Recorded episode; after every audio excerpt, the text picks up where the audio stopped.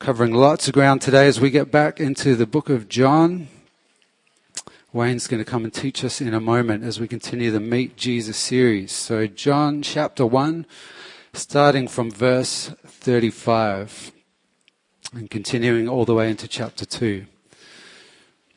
So, Lord, as we read your word, we ask for a spirit of revelation. John chapter 1, verse 35. The following day, John was again standing with two of his disciples. As Jesus walked by, John looked at him and declared, Look, there is the Lamb of God. And when John's two disciples heard this, they followed Jesus. And Jesus looked around and saw them following. What do you want? He asked them. They replied, Rabbi, which means teacher, where are you staying? Come and see, he said. It was about four o'clock in the afternoon when they went with him to the place where he was staying, and they remained with him the rest of the day. Andrew, Simon Peter's brother, was one of these men who heard what John said and then followed Jesus. Andrew went to find his brother Simon and told him, We have found the Messiah And Messiah means Christ. Then Andrew brought Simon to meet Jesus. Looking intently at Simon, Jesus said, Your name is Simon, son of John, but you will be called Cephas. And Cephas means Peter. The next day, Jesus decided to go to Galilee. He found Philip and said to him, Come, follow me. Philip was from Bethsaida, Andrew and Peter's hometown. Philip went to look for Nathanael and told him, We have found the very person Moses and the prophets wrote about. His name is Jesus, the son of Joseph from Nazareth. Nazareth, exclaimed Nathanael. Can anything good come from Nazareth? Come and see for yourself, Philip replied. As they approached Jesus, as they approached, Jesus said, now here is a genuine son of Israel, a man of complete integrity. How do you know about me? Nathanael asked. And Jesus replied, I could see you under the fig tree before Philip found you. Then Nathanael exclaimed, Rabbi, you are the Son of God, the King of Israel. Jesus asked him, Do you believe this just because I told you I'd seen you under the fig tree? you will see greater things than this. Then he said, I tell you the truth, you will all see heaven open and the angels of God going up and down on the Son of Man, the one who is the stairway between heaven and earth. The next day there was a wedding celebration in the village of Cana in Galilee. Jesus' mother was there, and Jesus and his disciples were also invited to the celebration. The wine supply ran out during the festivities, so Jesus' mother told him, They have no more wine. Dear woman, that's not our problem, Jesus replied. My time has not yet come. But his mother told the servants, Do whatever he tells you. Standing nearby were six stone water jars used for Jewish ceremonial washing. Each could hold 20 to 30 gallons. Jesus told the servants, Fill the jars with water. When the jars had been filled, he said, Now dip some out and take it to the master of ceremonies. So the servants followed his instructions. When the master of ceremonies tasted the water that was now wine, not knowing where it had come from, though of course the servants knew, he called the bridegroom over. A host always serves the best wine first, he said. Then, when everyone has had a lot to drink, he brings out the less expensive wine but you have kept the best until now.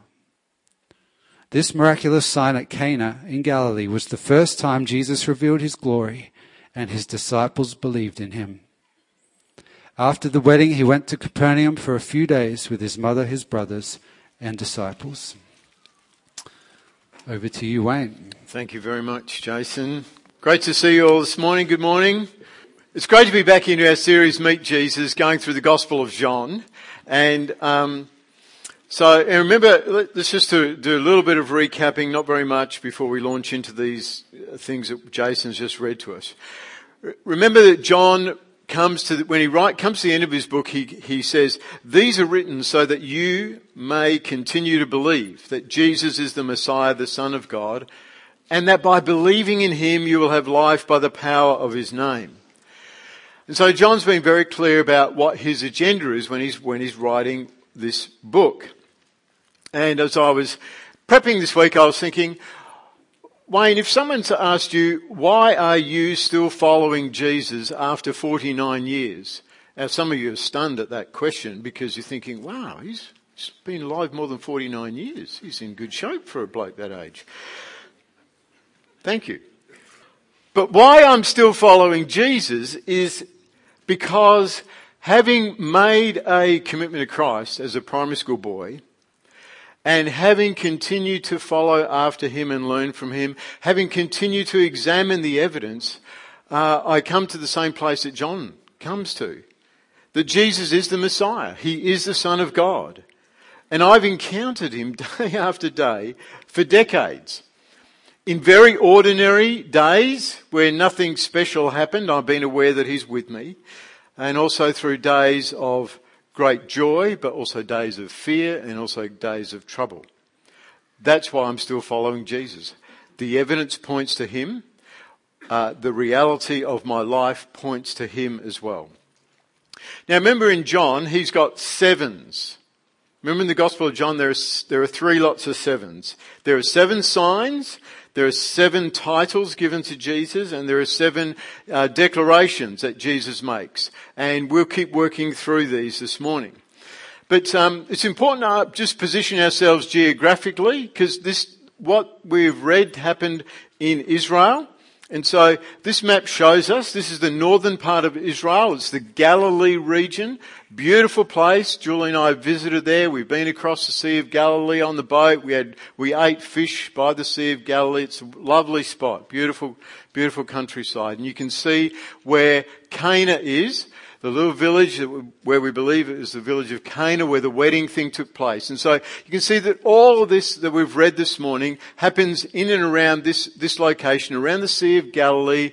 Uh, some of the disciples of Bethsaida, uh, Nathaniel is from Cana, and so that's where this is all happening. And so really the thing that comes through in the text that we've read this morning is the words, come and see Jesus. And that's what I want to focus on this morning. I'm going to say, come and see Jesus. Join those who pursued him, followed him. So let's go through. Now, in the first passage that Jason read to us in John chapter 1, we've got these seven titles of Jesus. Uh, we find them on the lips of people. They're excited. They say it with excitement. They're like, We've been, we've been looking for this. We've been reading the scriptures. We've been studying. Some of them are the disciples of John the Baptist. John the Baptist has been saying, I'm not the one, but the one is coming. And so now John the Baptist is pointing, saying, there's the Lamb of God. The Lamb of God is the one who conquers sin. This is from a biblical perspective. Who conquers sin and he eventually comes back to conquer all who refuse to worship him.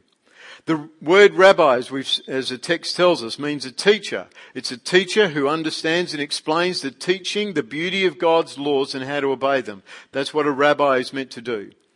The Messiah is the one who establishes the kingdom of God on earth. Moses prophesied that there would be one who would come after him who would be greater than himself. And the other prophets picked this up, and you can find that in the book of Deuteronomy on the lips of Moses. He told the people there's another one coming who is greater than I am. And so they're expecting this one greater than Moses. The Son of God. This is such a wonderful title of Jesus that he is the unique Son of God. Remember John 1 opens with he's the Word of God made, he's revealed God in flesh. God has took, taken on flesh and so Jesus is the Son of God who shows us the character of God the Father. And in Middle Eastern culture, if you've seen the Son, you've seen the Father. King of Israel is another title. God's anointed king to deliver Israel from her enemies and to rule on King David's throne in Jerusalem and govern the whole world. This is the title. So these titles that you find in this chapter, this is the, this is the real summary. There's lots more that you can go and look at and I encourage you to do a search on that. So those first six are the ones that are found on the lips of other people, but then there's one that's found on the lips of Jesus himself and it's his favorite title for himself. He uses it over and over and over again. It's Son of Man. Uh, and this is from what Jesus is referencing, he's pointing them to Daniel 7:13. Take notes on this if you're not familiar with Daniel 7:13. If you are, you already know where we're going. Daniel, Daniel 7 is, or the seventh chapter of Daniel's book is a vision that Daniel had, and in his vision he says, I saw someone like a son of man coming with the clouds of heaven. In the Bible, the cloud rider is always God. He approached the ancient one and was led into his presence. And this son of man, he was given authority, honor and sovereignty over all the nations of the world so that people of every race and nation and language would obey him. His rule is eternal. It will never end. His kingdom will never be destroyed. That that's something that people made up afterwards. Because they mistakenly think that when Jesus describes him as the Son of Man, that he's simply saying, I'm a human. I'm a man. They think that's what he's saying. But they misunderstand what he's pointing to.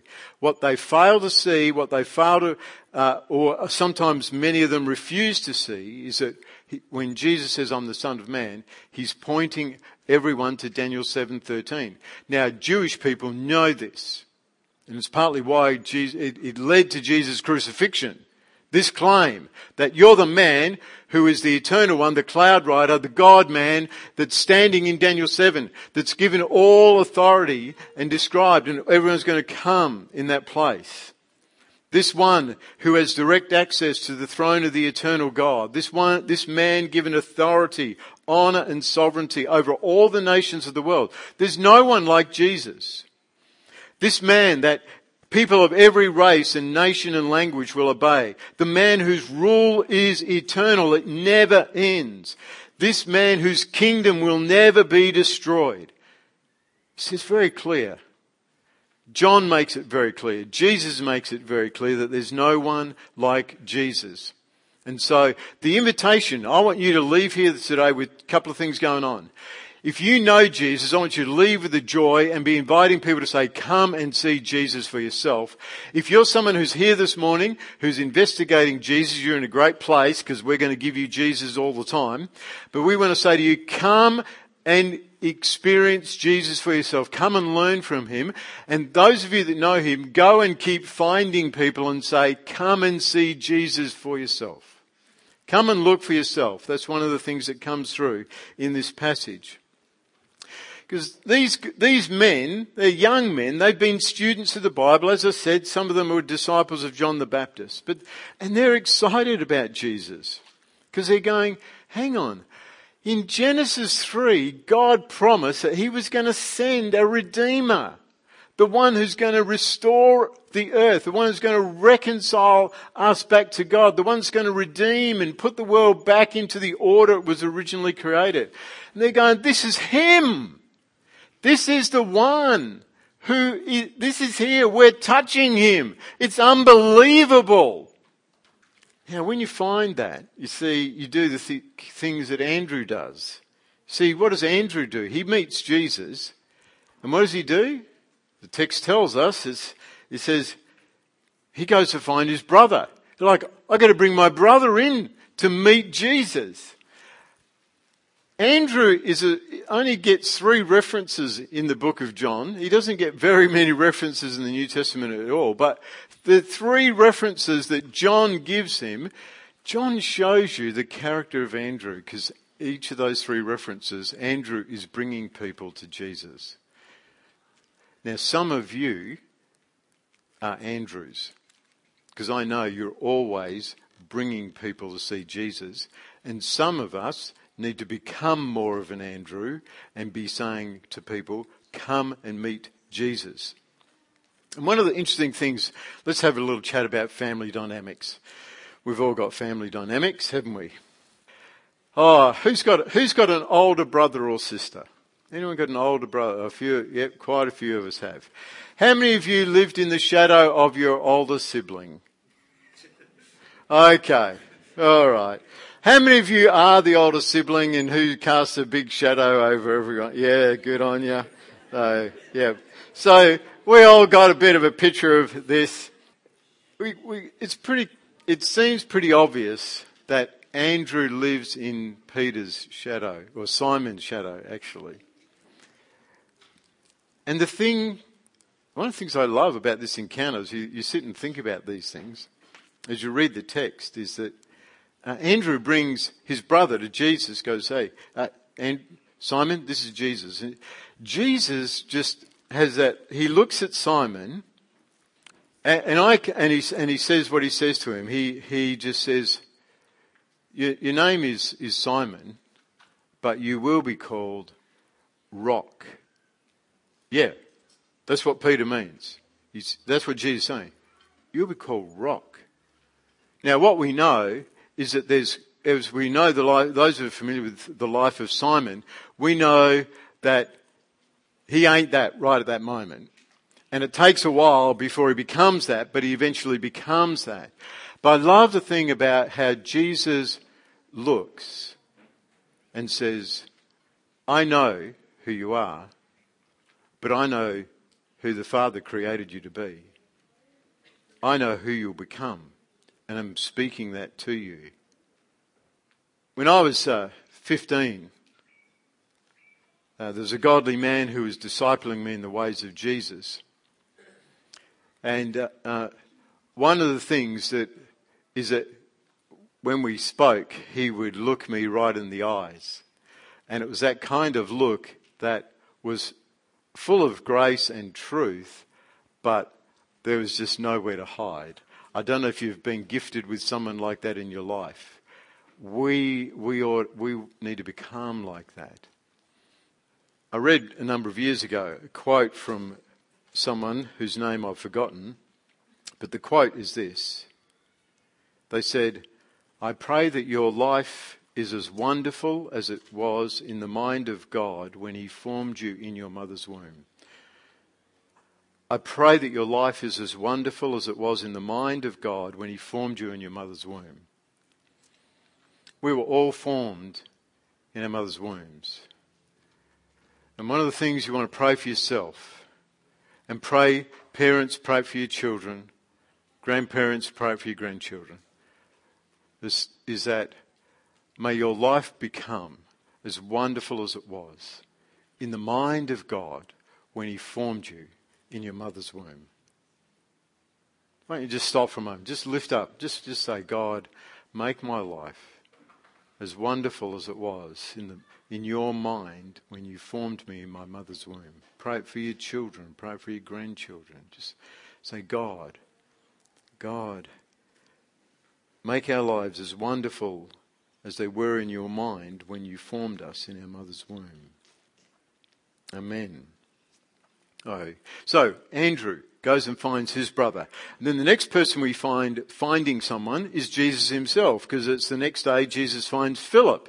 So he goes, he finds Philip somewhere, wherever Philip is, and he says to Philip, Philip, you come and follow me. And Philip, we know, is from the same village as Simon and Andrew. So Philip jumps up and he heads straight off, not just to follow Jesus, but to go and find Nathaniel. And he begs Nathaniel to come and meet Jesus. He says, effectively, he says, look, I know Nazareth has a bad reputation. Because like, you know, can anything good come out of Nazareth? That's Nathaniel's response. But come and see Jesus for yourself.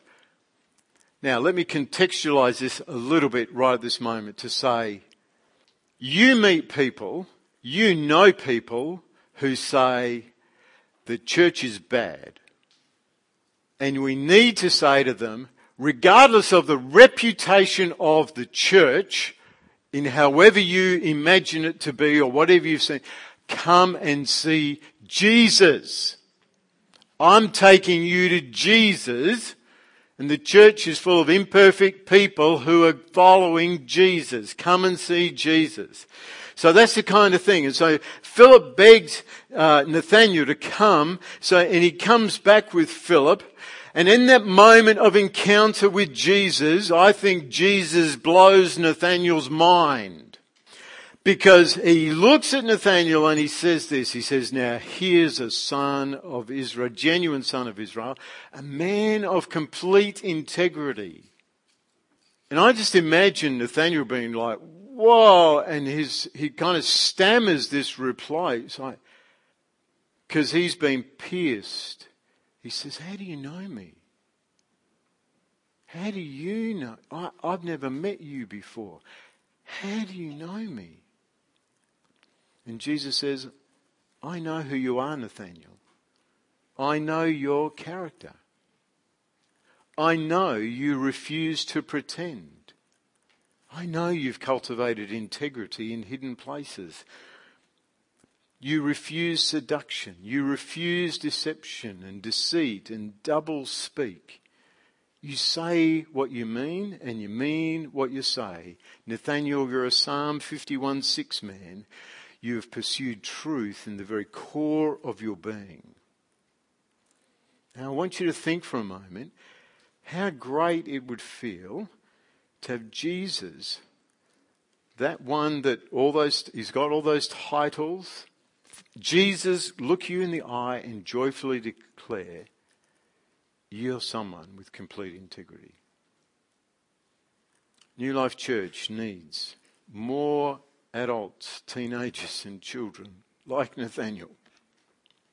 We need more men and women pursuing the pursuing integrity, refusing seduction, deception, deceit, or double speak. And Fremantle College needs more students who cultivate integrity in their character. College motto faith, character, and courage. We need more students who are cultivating integrity in our character.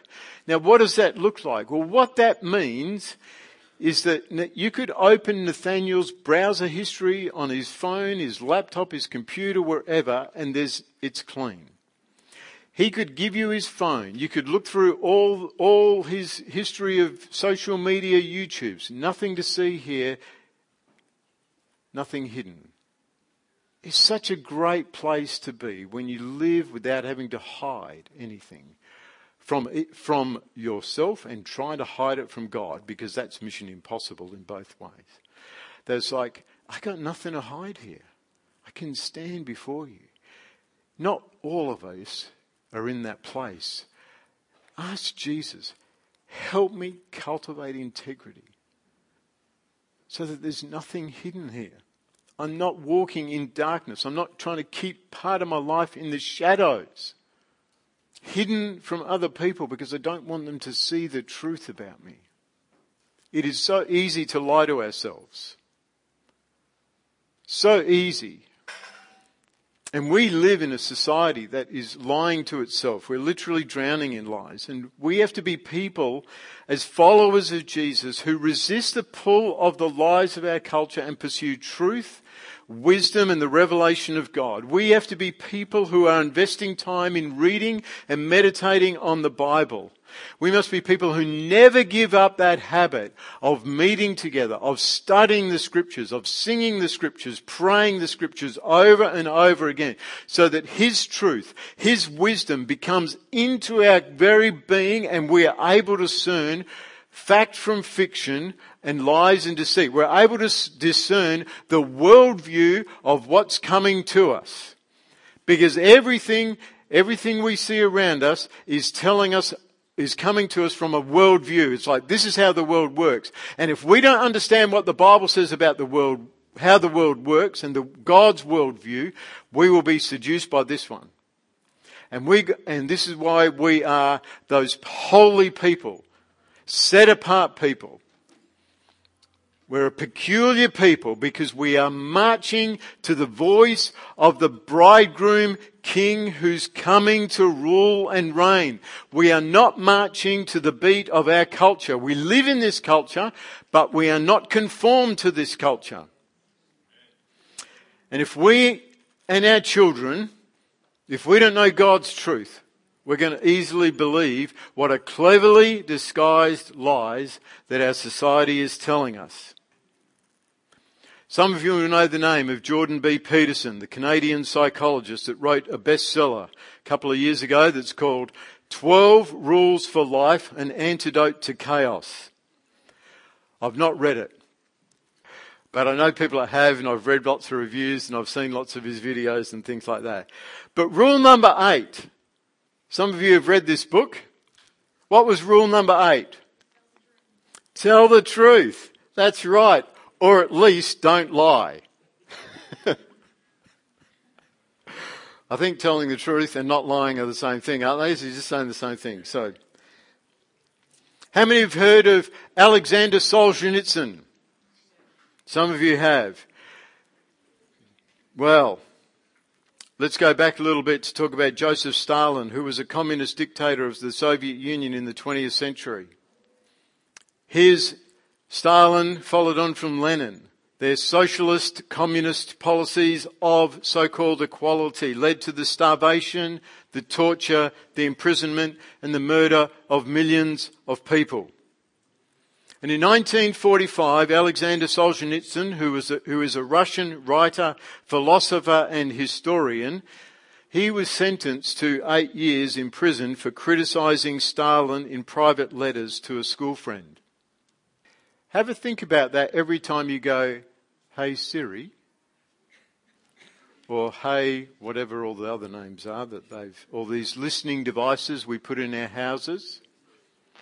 Well, he was sentenced to eight years for criticising the president in a private letter to a school friend. Eight years. He survived Stalin's death camps, which were called gulags, and he wrote a book about that experience with that name in it, the Gulag Archipelago, I think it's called. So, and as further punishment, can you, this is how vindictive the Russians were in those days. As further punishment to him in 1974, he was permanently exiled to the United States of America. That's how cruel they are. You can never come back to Russia. What's the downside?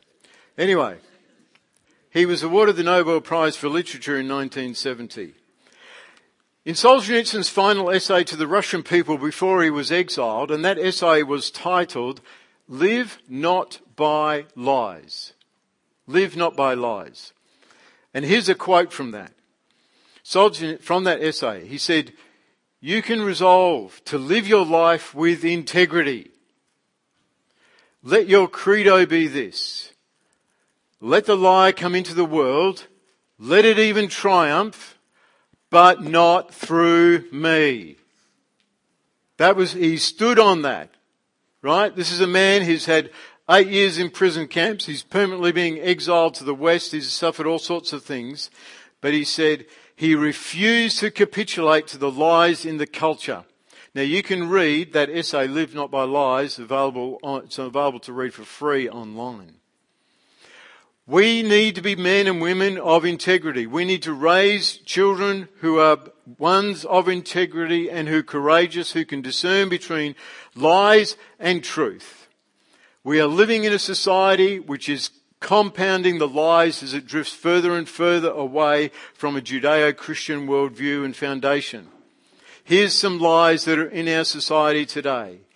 Let me say up front that some of these are going to be confronting. I've only got a short list. I could have had a very, very long list, but we'd be here till this afternoon.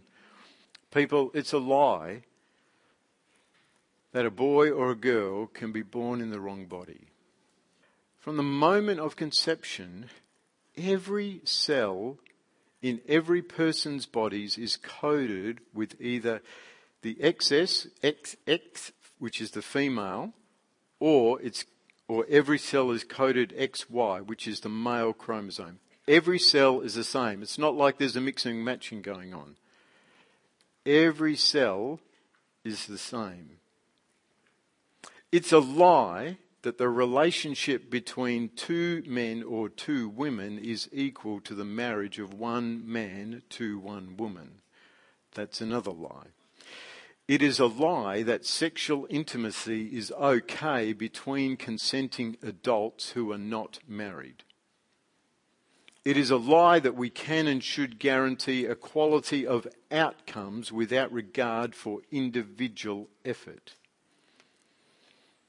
It is a lie that a person is a racist on the basis of the colour of their skin, not the content of their character, as Martin Luther King said, that he's dreamed of living in a world where people are judged by the content of their character, not the colour of their skin.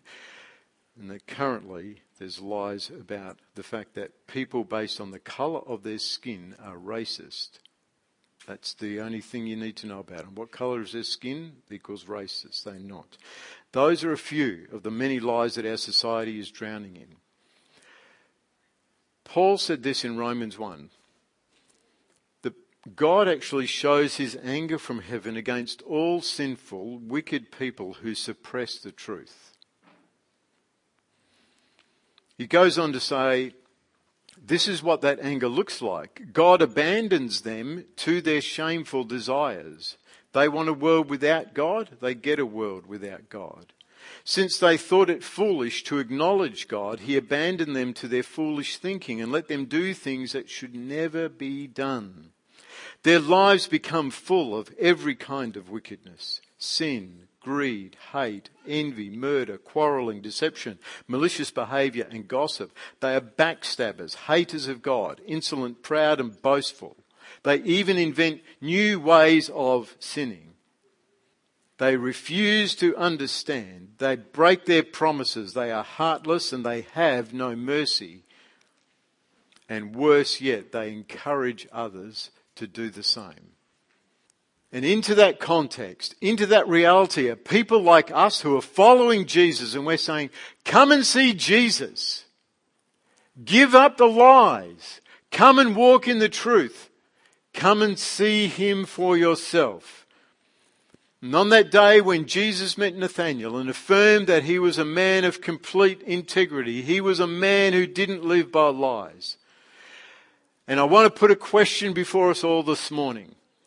And I hope it's a scary question in the best sense of the word. If you stood in front of Jesus and he looked you in the eyes, would he say the same to you that he said to Nathaniel? Here's a, here's a true follower of mine, a person of complete integrity, not double minded. Doesn't say one thing and do a different thing. Doesn't live one way when he's at church in a different way when he's out with his mates. Doesn't do any of that. It's the same everywhere. It's the same at work. At work, he's the same person as he is in terms of their character. Come and see Jesus we rise up, let's rise up to this. If you, if you're sitting there like, this is not meant to be condemning. It's like, it's a call up. It's like, if you aren't there yet, it's like, and you just, I want to just call on the name of Jesus. Just say, Jesus, make me that kind of person. I want to stand before you unashamed. It's a beautiful song we used to sing by songwriter Justin Rizzo. On the day I stand before you, I want to be unashamed. I want to be found faithful, Jesus, to the very end. That's who we're called to be. Now it's like if you're not there yet, that's okay. But it's like the pursuit of Christ to say, form me. You young guys on the front row, say, form me like this. Children, say, cry out, say, Jesus, form this in me. So that when I see you face to face, I'm not ashamed. And in John chapter 2, we go to the village of Cana, where Nathaniel is from Cana. Now, we go to this wedding where hospitality is a very important thing in Israel and people honour their guests with the best that they have. It's a wonderful thing. As we go through this little, little text and we won't uh, spend too much, we'll spend a little bit of time but not as much as I've spent on the first half this morning. It was probably the first two thirds rather than the first half for those of you that are mathematically going off. That's the long half and this is the short half. Two halves are the same. They make a whole. So let's say that was two thirds and one third. Okay, we're all good? All the mathematicians are like, oh, God, they, okay. So, now, I love this exchange. Uh, you know, the situation and uh, the wine's running out. Now, and, and I don't know how Mary knows this. Do you ever think, how does Mary know that the wine's run out? Like, do they come, does she, she friends with the host? Does she come and go? It's run out or what, what's, what's going on? And so then she goes to Jesus and I don't know how that scene took place. She sort of whispered in his ear as he's sitting at the table, son, Jesus, I've run out of wine. Like, why is she telling him? Like, what does Mary know? That's what I want to know. Like, what does Mary know that she's saying to Jesus, He's run out of wine. Can you fix this situation? You know? Like, have they been somewhere else? Did they run out of wine at home? And Jesus went, no worries, I got it covered, mum. You know, like that. Do you want, anyway, okay, so, so what did Mary know about her son? You see, what did Mary know about Jesus? Right? And that ought to be the question that people are talking to us about. What do you know about Jesus that you're saying the things that you say about Jesus? So, and, uh, and then there's this little interchange and Jesus says, Dear woman, my time has not yet come. So, now, in case you're thinking Jesus is being condescending, I want to point out to you that when he uses the phrase dear, well, we, it's translated as dear woman, that is the same phrase he says to Mary in John 19:26 when he's hanging on the cross and he says to her, "Dear woman, this is your son," and, and he gestures to John. And it's the whole exchange. Like John goes, I'm going to take care of your mum for you, Jesus. So it's, a, it's not, it's not, not a condescension. Don't, don't hear Jesus being condescending to his mum. And when he says, my time has not yet come, that's actually an Aramaic idiom. Aramaic is a language that they would have spoken. It's a figure of speech. And it's kind of like saying, um, what you're thinking and what I'm thinking aren't the same. You ever been in a conversation with someone? And it's like, what you're saying and what I'm saying not the same. So, and Jesus, um, and then Mary walks away and has this little conversation with the, whoever the servants are. And I'm thinking, why did she do that? And what happened? What happened internally for Jesus when Mary walks away? What did Jesus do? And I think this is probably how it plays out, at least in my head and according to the scriptures. Uh, what, what I mean is, according to my understanding, interpretation, application of the scriptures, is that Jesus probably had a conversation with the Father because in John 5:19 Jesus says I only say and do what I see the Father saying and doing. So I think he had a conversation about with the Father to say, "Father, what are you wanting at this time? What are you doing and saying that I should do at this time?" But I also wonder whether embedded in that conversation was also uh, the a, com- a, part of this about of Exodus tw- 20 verse 12, which is one of the what we call the Ten Commandments, which is to honor your father and mother. And I wonder whether Jesus having a father saying to God the Father and saying, Father, how do I honor you and mother in this situation? Isn't that a great question? Great question for teenagers. Great question for children. How do I honour my mother and father in this situation? That's worth putting on the mirror. And that's what I think is going on. Because I, and I think the father says, you can honour both of us by doing this, and then we see it playing out. And I th- wonder whether God the Father says something like, Son, we are going to redeem the honour of this family that have run out of wine, and we're going to give them a taste of the abundance of our kingdom's grace and joy. Let's do it. Don't you wonder if that's what the Father said? Because to run out of wine is going to be is is, shame, is like big embarrassment, you know? It's like, you know, imagine half you, you go to your wedding and half your guests get food and then the kitchen staff come and say, I've run out of food. It's like, well, half the people haven't been fed. You know, it's that kind of dynamic. And I think this, this reality of God the Father is saying, we are going to redeem this family's honour. There's going to be no shame here. Because that's what God does. God does not shame. Jesus bore our shame. Jesus bore our iniquity. And so the Father says, we're going to give these people a taste, figuratively and literally, of the abundance of our kingdom's grace and joy. And so the servants are told to fill these water pots. And I think there's something about the size of this. So they're told to fill them to the brim. Each one holding all those gallons. There's nothing else that's going in them. And you think about that. Like, how long is it going to take to fill one of those? And there's six of them. It's going to take a bit of time. So this doesn't happen in a hurry. And by the way, there's no hose. They've got to get it from the well or where, you know, they've got to go get it and draw it, assuming they, they probably already, some of them probably already had a, they were filled because of the ceremony washing that would take place. If uh, the um, practicing Jews would wash before they ate and uh, all this kind of thing. So there's a conversation. But before we talk too much more about that, I want to be really clear what John's describing when he talks about this wedding. I want to make sure that we don't import our culture into the scriptures. In the Bible, marriage is between a bridegroom and a bride, a man and a woman. And this man and woman have had no sexual intimacy before marriage. They haven't lived together before marriage.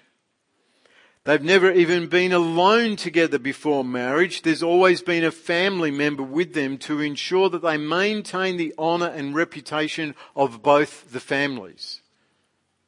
They're never alone until the wedding night. You see, in the Bible, the intergenerational family is the priority, not the individual. In our culture, it's, we celebrate the individual at the detriment to the family and the detriment to the wider family. We don't think of it in these terms. What's best for the family? And children are raised, and one of the, the things in our culture is we're told, demand your rights as a child or as a teenager or all these kinds of things. But it's not the way in the Bible. And one of the things about living in a village is you like, it's like living in what we call a fishbowl. Because everyone knows everyone else's business. Everyone knows who you belong to. Everything's seen and known. Now I want to say that that provides a wonderful protection and safety net. And yeah, it can be a little bit frustrating when you want to do the wrong thing.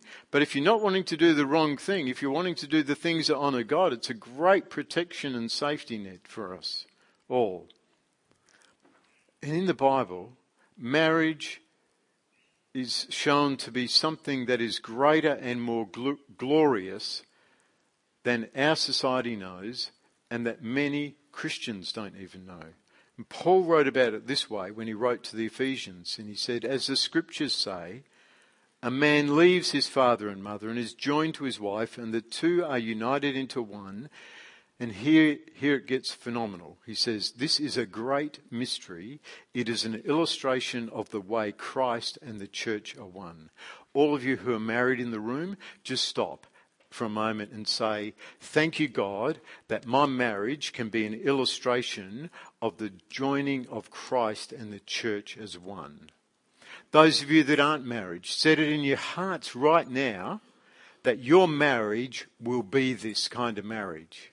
And you are looking for a man or a woman with integrity. So we've got 180 gallons, or about 820 litres. I did the math on this. That's 68 dozen one bottle, one litre bottles, or approximately 1100 bottles of wine that we buy in our shops here because we tend to sell by 750 mils. So it's a lot of wine and I wondered to myself, at what point did it become wine? So they fill the jars to the brim. They dip some out. Like in the dipping, as the person, as the servant, imagine being the servant, right? Because Jesus said, okay, fill, Now, dip, take some to the MC. You're like, right. Okay. Like, so at what point, like, did they look in and go, well, that's a funny coloured water? Or was it still water and then they dipped and it, and they went, whoa, whoa, my goodness. That's a lot of wine. Um, or was it still water as they took it to the MC and they went, Jesus sent this for you and whoa, my goodness. Like, I don't know. You, we're not told because we don't need to know that information. It's just fun to think about, isn't it? And then the MC drinks it and goes, whoa, this is the good stuff. And he goes, hey, you know, says what he says to the bridegroom. You know, normally people do the cheap stuff, you know, the expensive stuff first and then it runs out and they bring out the cheap stuff. But you say the best wine for last. This wine is far superior. And where scriptures tell us this is the first, John tells us this is the first of the seven signs that reveal the glory of Jesus that is going to uh, unfold in his book. But notice the context of this. Just have a think about. If you cast your mind back to the map that I put up earlier, right? This is a little village. It's out in the middle of kind of nowhere, you know. It's an unpretentious house. It's not the rich and the famous. It's not the great and the glorious. It's just, we don't even know the names of the family. But this is the place where God chooses to unveil his glory. We're ordinary people. He's the hero. Jesus is the hero. He's the great one. He is the glorious one. There isn't anyone like Jesus. I want to come back and finish, and the worship team can come back, come up and help us finish. But I want to come back to the, at the very beginning. Remember, I said something about I'm still following Jesus after 49 years. How many remember that? I know it was a long time ago, but anyway. Um, and I, so I, using the words of John 1, I'm convinced, I'm, follow, I'm still following Jesus because I have become convinced by the evidence that Jesus is the promised Lamb of God. He is Rabbi, Messiah, the one Moses and the prophets wrote about. He's the Son of God. He's the King of Israel and he's Daniel's Son of Man. And I've encountered him day after day and been transformed by wholeheartedly obeying and worshipping him. And so my invitation to you is come and see Jesus and come and invite, go out and invite people to come and see Jesus for themselves. Because when they see Jesus, they'll be confronted with the truth about who they are.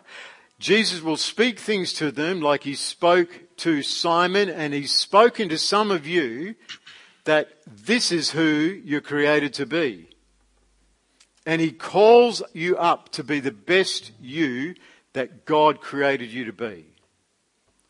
Let's invite people. Come and see Jesus. Yep, our church might have a bad rap. Our school might have a bad rap. Whatever it might be. The church, you know, it's Jesus that you need. It's Jesus you need to see. Will you pray with me? If you're sitting here in, this morning and your eyes are closed, just as we pray, and you're saying, I'm someone who's never really met Jesus. I'd like someone to introduce me to Jesus. I'd like someone who I could meet with and talk to about Jesus. I want to say to you, will you come, come and talk to me at the end of the service this morning? Or find a person that brought you and say, help me, help me know Jesus. But for those of you that are listening who know Jesus,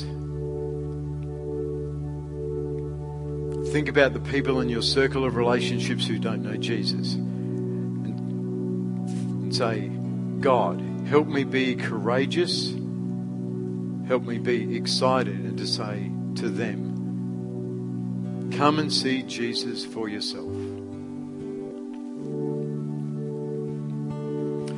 God, my prayer for us all is that, is that we will become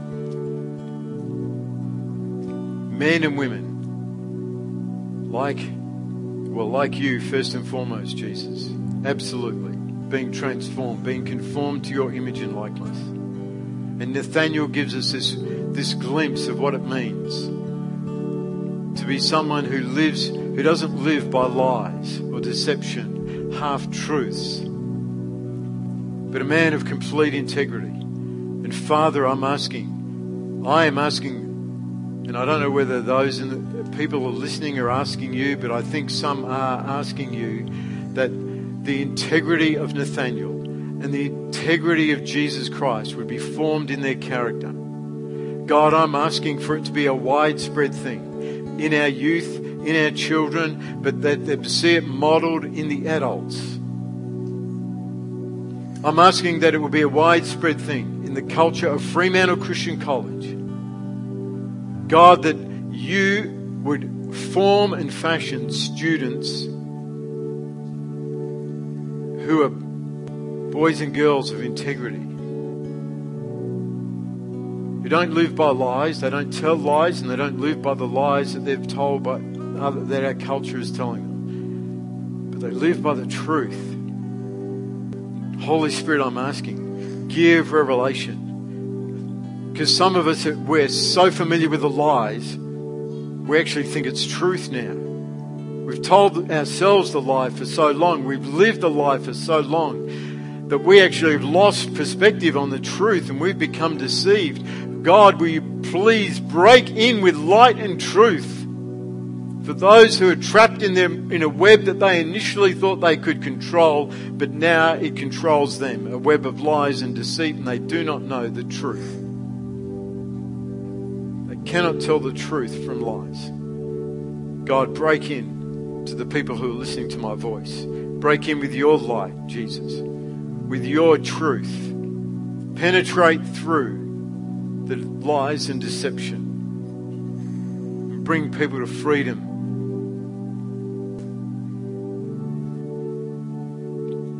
All glory and honor to you, Jesus. All glory and honor and power belongs to you, Jesus. It is right that we worship you. It is right that we respond to you. So you alone worthy of worship every moment of every day. Thank you for what you're doing in us and through us. Reveal yourself more and more to us and through us, I pray.